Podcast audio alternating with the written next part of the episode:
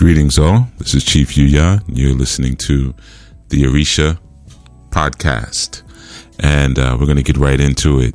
So let's tap into the question of the century, uh, the one that comes across my mat so very often, and that is nudity in the shrine, nudity in the coven, uh, nudity while ritualizing. Is it right or is it wrong?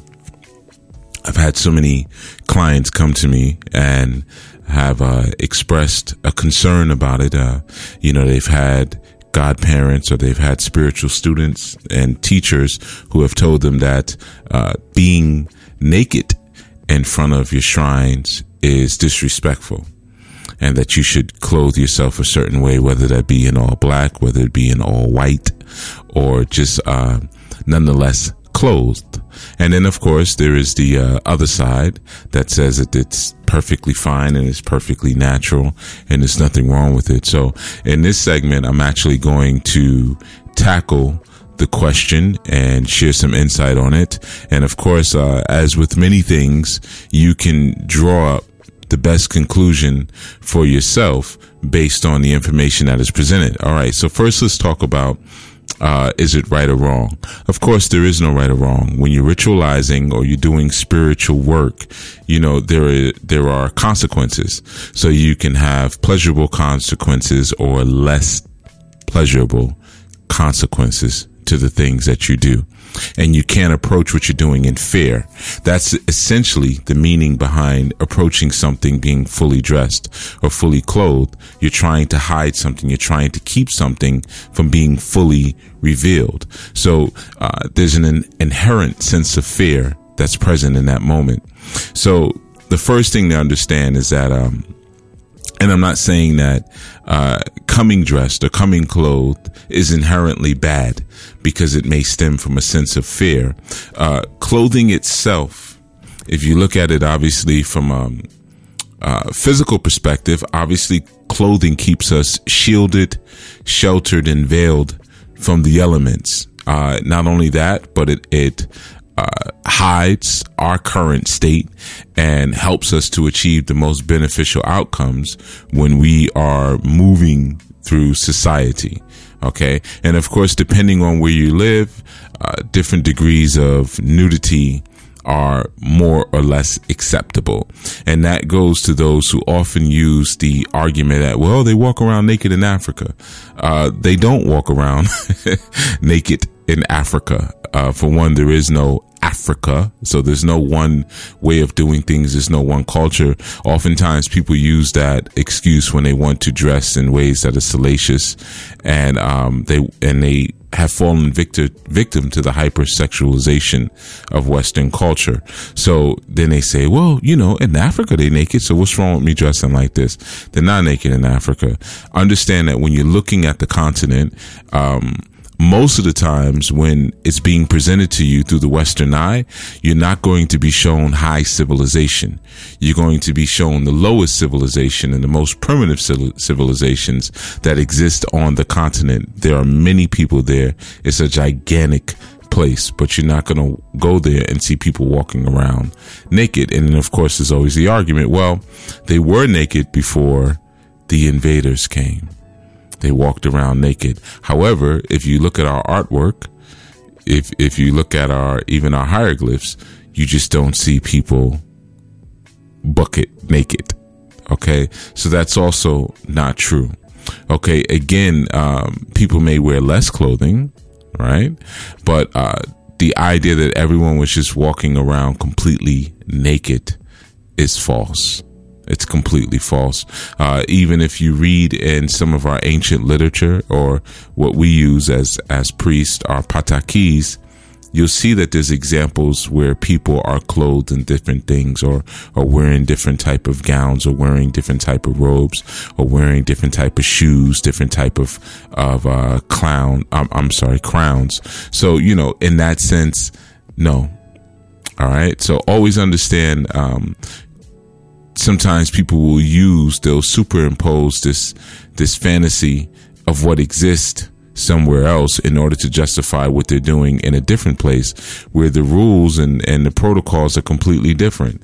Of course, when you're home, you may walk around your, your house completely nude. You may walk around your home completely naked, right? But when you're outside in the streets, are you home? So, you know, the argument probably doesn't really apply. So even if you considered uh, this place that you fantasize called Africa uh, being your home, when you're outside in the streets, you're not home. All right. So sometimes you get the pro argument using that as a basis and it's a very foolish non-intellectual basis and it's you know it's it's one-sided just for the purpose of proving uh, or you know or justifying what someone may already want to do you know and they need to get that that fake uh, you know africa cosign you know. Um, of course where there are warmer parts of earth people may choose to use less clothing right? Just like when there's warmer parts of the season. But now let's go back to the ideas of, of nudity and especially as we use nudity to maximize what we do when we ritualize. That is one form of it. Um, sometimes being nude, what it allows us to do is to connect with the natural elements around us in a more real way without any obstructions from our clothing. Um, it allows us to think about um, how we're presenting ourselves, whether they be, you know, whether our intentions are pure or impure, you know, because we're completely stripped of anything that may hide our intentions. And this is, of course, in a metaphorical sense. And like I said, when you're looking at clothing, uh, obviously it's a shelter from that which, from the, the corruption and, and, um, you know, some of the, the targeting that may happen in the outside world. Now that's the physical aspect of using clothing, but then there's also the, the metaphysical aspect of clothing and the metaphysical aspect aspect of clothing is culture. Okay. So what your clothing represents is how you're recognized as doing things, how you're recognized as, um, in, in the language that you use is your clothing. Your culture is your clothing. The way you move is your clothing. The way you talk is your clothing. The way you um, emote is your clothing. Okay. So from a metaphorical sense, that's your clothing.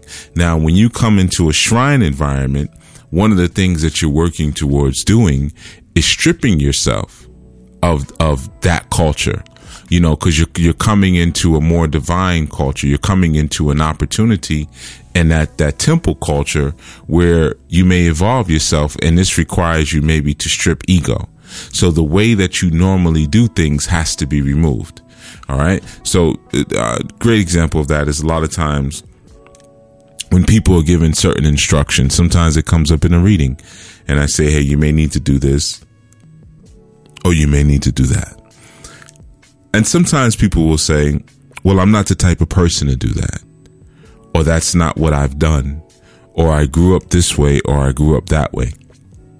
See, that's an example of someone refusing to bear themselves naked because they've established a cer- certain layers in their life. Now, sometimes we call that ego, sometimes we call it personality, sometimes we call it history, but nonetheless, they've established certain layers that they don't want to remove because they feel like they'll be vulnerable and they'll be exposed. And sometimes even the stripping down of those layers um, expose their weaknesses. And they may know that they have their weaknesses, but they've kind of pushed them to the side.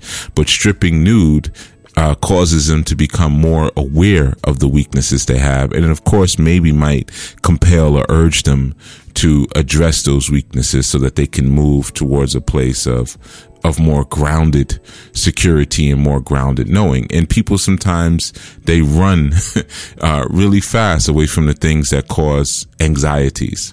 So they now create these connections with materialism.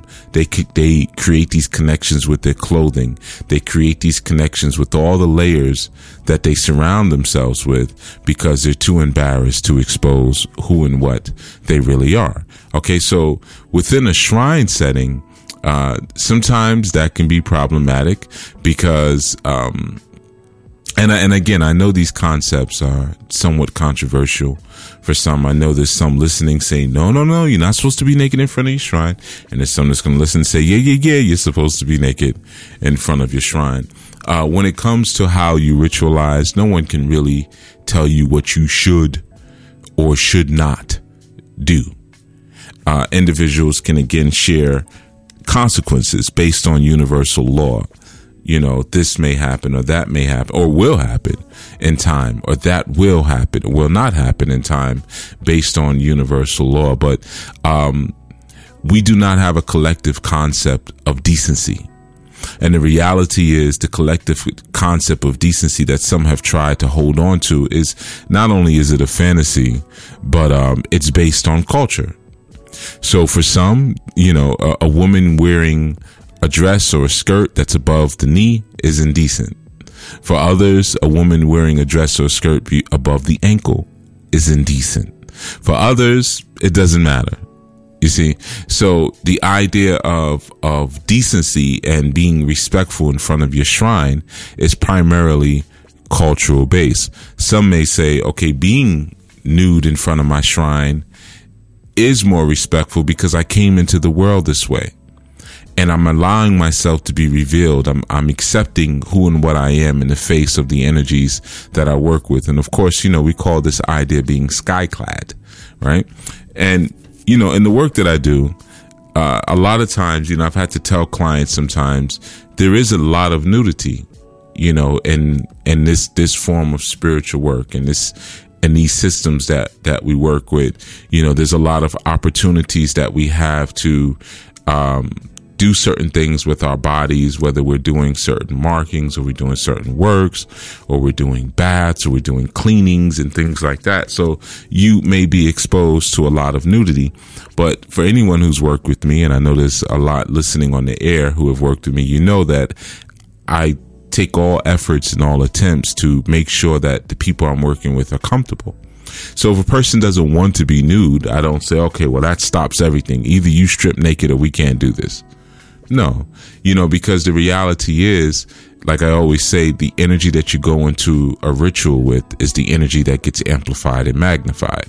So, yes, wearing a certain amount of clothing or clothing period may limit the flow of energy that's sent out from an individual or the flow of energy that a person is able to receive from the ritual, but that's their choice.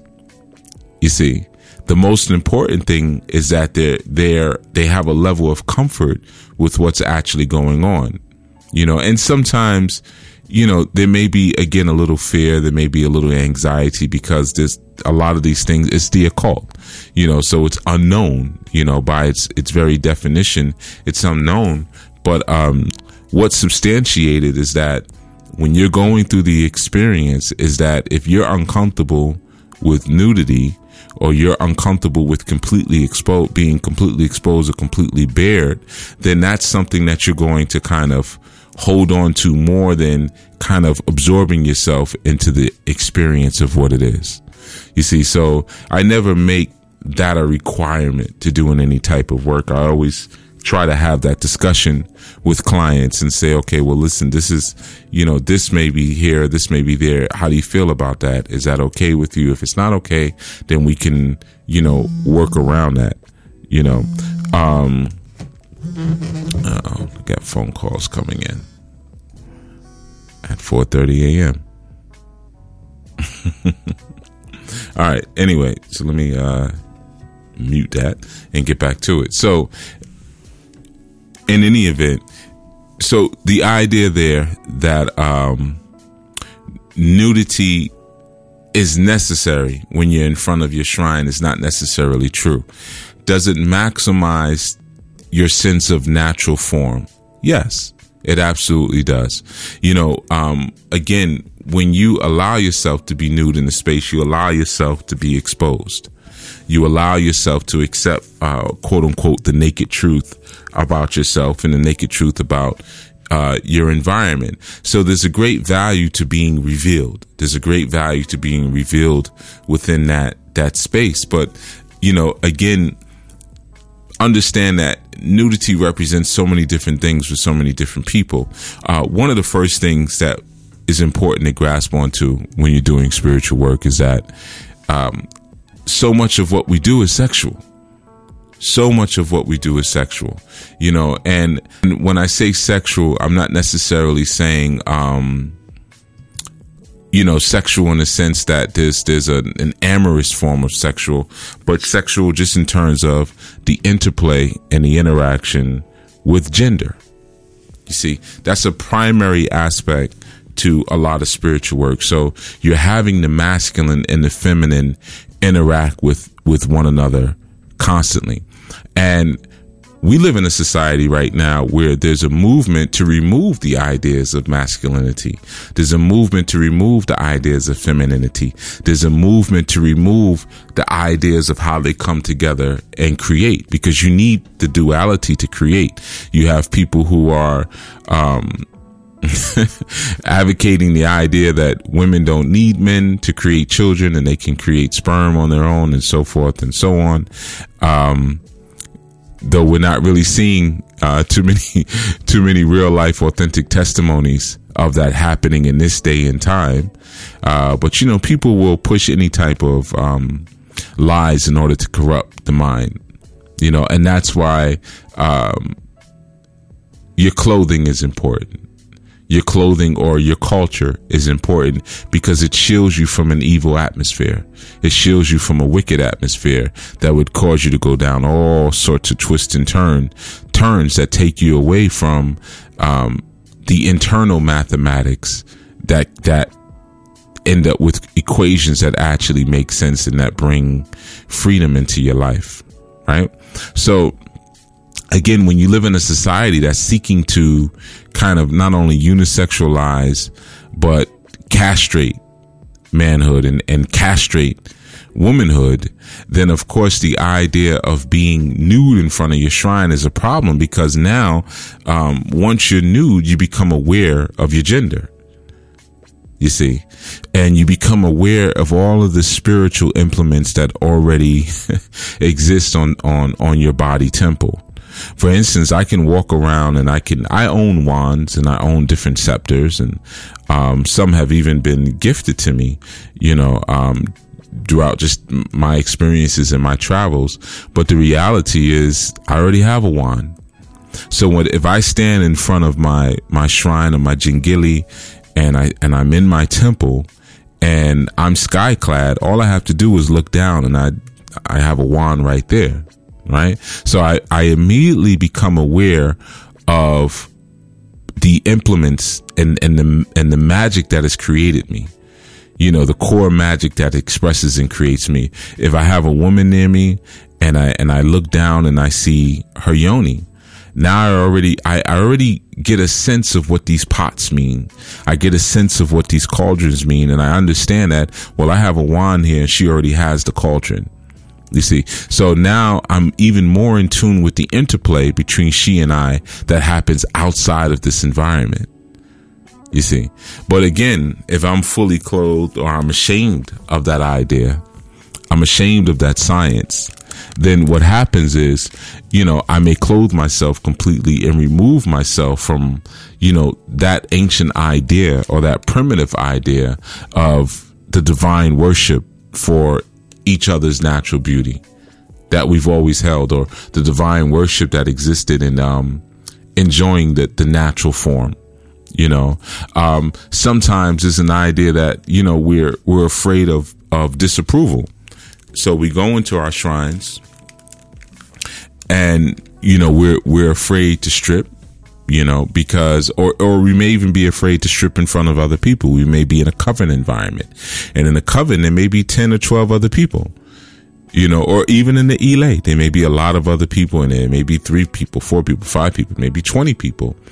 And we're afraid that they'll disapprove of what we, we may look like you know they're afraid that well, or we're afraid that maybe uh, something that we've held to ourselves. It, it, could be some dirt we've done. It could be some skeletons in our closet. Um, but we have this fear that people are going to know about that. They're going to know that you know we're carrying a certain uh, pretense or we're not being truthful about something that we're actually being fearful, that we're afraid of. You know, so it's that fear of total exposure. And, you know, that's something that, um, we have to work through. You know, it, it may not be something that you can necessarily just jump in and say, okay, well, you know, I'm just going to strip naked and I'm just going to forget about it. You know, sometimes you have to do one piece at a time. You know, you may be someone maybe who has, you know, very flabby arms if you've gone through a surgical procedure, you know, that's left certain scars on you and things like that. And, you know, you don't necessarily want people to know that. And you're worried about people, you worried about your own self image. And, you know, that can be a source of other troubles in your life you know, hiding one thing. Sometimes, you know, the way people are, are shaped or the weight that they carry on them, it causes them to change their posture. And then once they change their posture, that causes another set of issues in their lives. You know, they have spine issues now. They have womb issues now. They have issues with their rectum because of how they're holding their posture. You know, um, now they, they're having issues with their shoulders and they don't necessarily like how they look in clothing and, and so forth and so on because of what they're seeking to hide or their worries that they have about self image or certain things being exposed. So one thing, you know, reverberates out to another thing right?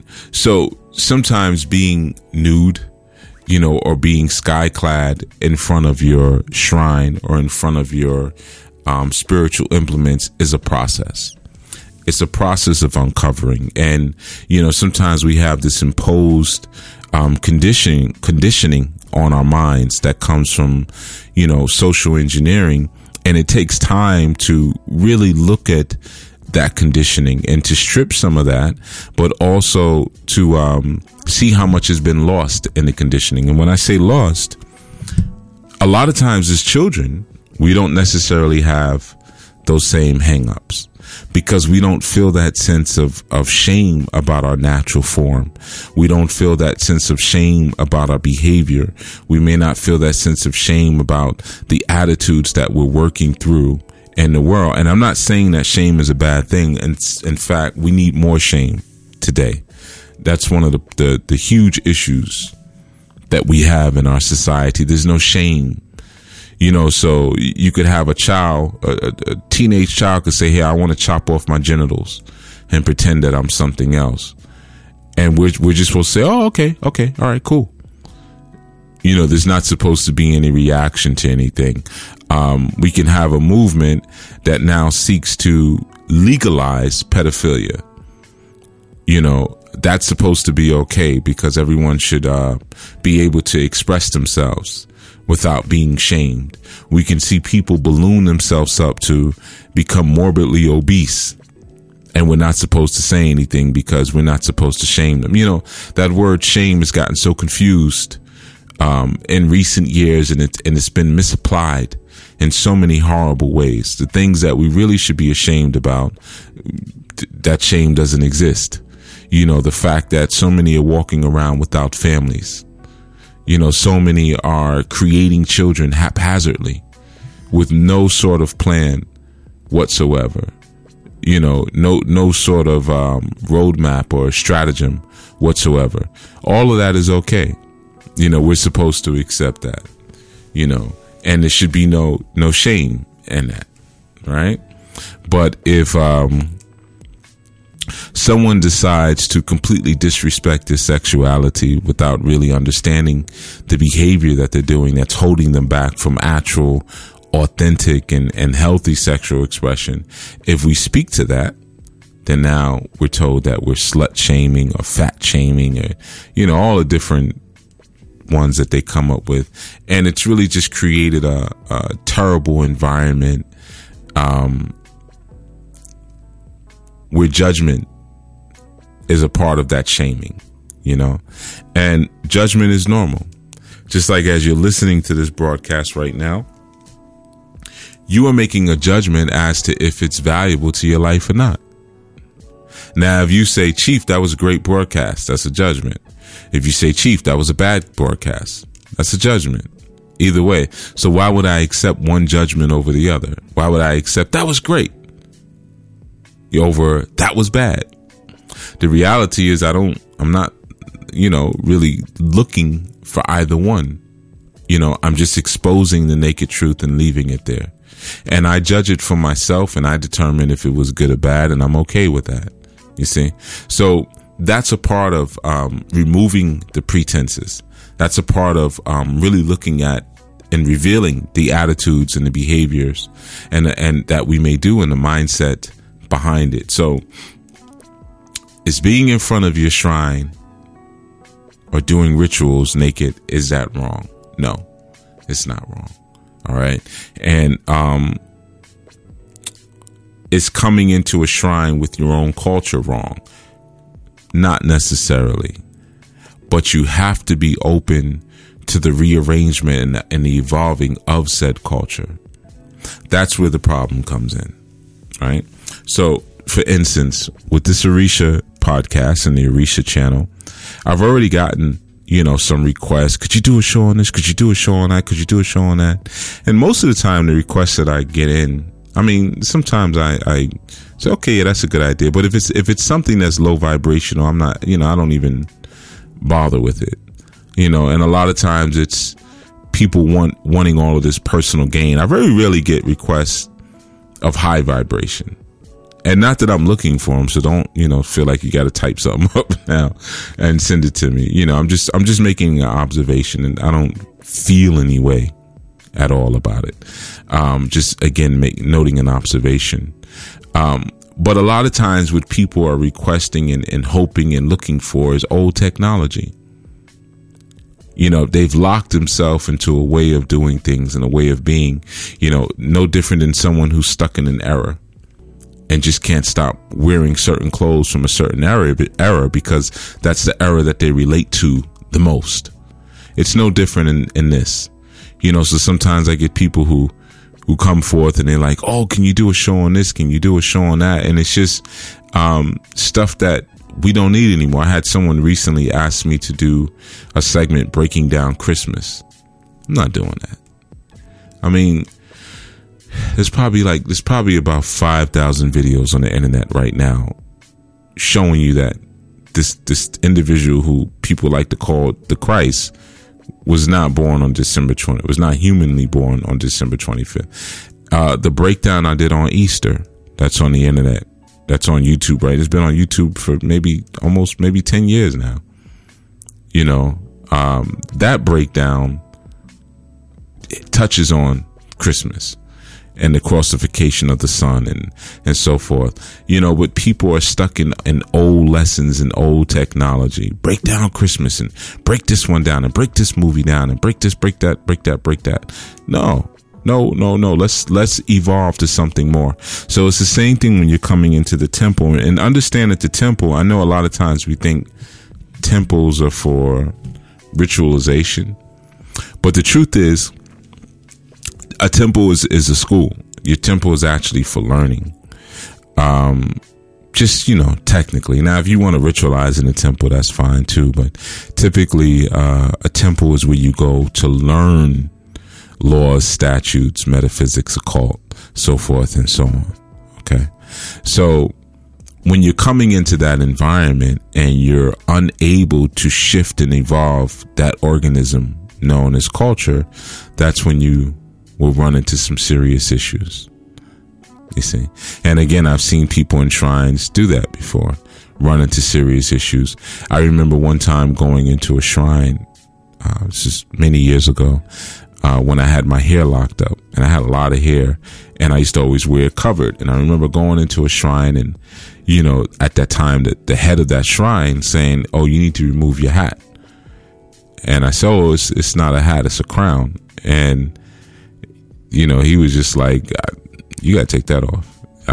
You know, that's what we do when we come up in here because that was his idea of decency and respect. And I took it off. You know, I said, okay, you know, I took, took it off, put it in my, in my back pocket, even though the wearing of, of crown and keeping my head covered and keeping my hair covered, you know, and, and more significantly was a key part of my culture. It was a key part of the protection that I used to keep certain things and the elements off of my, my receptors. But nonetheless, I was willing to break myself, if you will. I was willing to strip myself down before culture because it's something that exists before culture. There's a natural being that exists before culture, before you choose a culture. So I was willing to go back to that mat, that natural being and make myself vulnerable to the change. You see, whether it was a positive change or whether it was a, a negative train, change, but I was willing to strip myself down to that childlike, innocent space. And it's something as simple as, you know, me saying, Oh, well, no, I, this, I keep on and him saying, take it off. And I, okay, no problem. I'll do that. You see? So a lot of times I see that people have trouble with those type of experiences within the shrine, you know, because they're stuck on, you're not supposed to do that or you're not supposed to do that. I may even get some of that in the comments on this video, on the comments on, on the iTunes, um, channel for this podcast. You know, if you look at, um, the Orisha channel, you'll see a lot of that stuff. I'll break something down. It goes completely over people's heads and then all they have to give you is dogma you know, well, no, this one is supposed to use this color and you're supposed to use this candle. Supposed to, supposed to, supposed to, supposed to. Well, who told you it's supposed to? It's the tradition. And like I always say, when did the tradition begin? What, what year? what year are we calling tradition? Did it like a hundred years ago, 500 years ago, a thousand years ago, 5,000 years ago, 10 years ago, five years ago, this dawning, now, when is the actual tradition? And and at what point do we lock in and say this was the best moment and the best time in the tradition when we were doing everything right? When is that?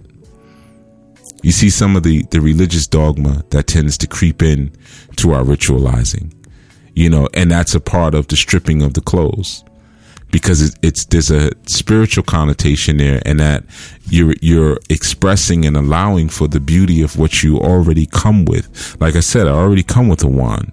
I have that already. There's a reason that the wand is black. When you look at magicians the wand is black and the and the tip of it is white. You know that's the expression that's the ejaculation that's the expression of the creative potential. I can already do that. I got that. I'm good to go right? But I'm supposed to deny that. I'm supposed to cover that up, deny that, and then look for some other type of um, material focal point when I've already been crafted and shaped artfully in a divine way and been given that fortune of all of the spiritual tools that I need. Like I've said so many times, we are the moving and walking shrine. Before you put the food on your shrine, make sure you're putting the good food inside of your temple which is your body, your place of learning. All right, so that has been the Orisha segment on uh, nudity and nakedness in the shrine. Thank you for tuning in. This is Chief Yuya signing out. Peace.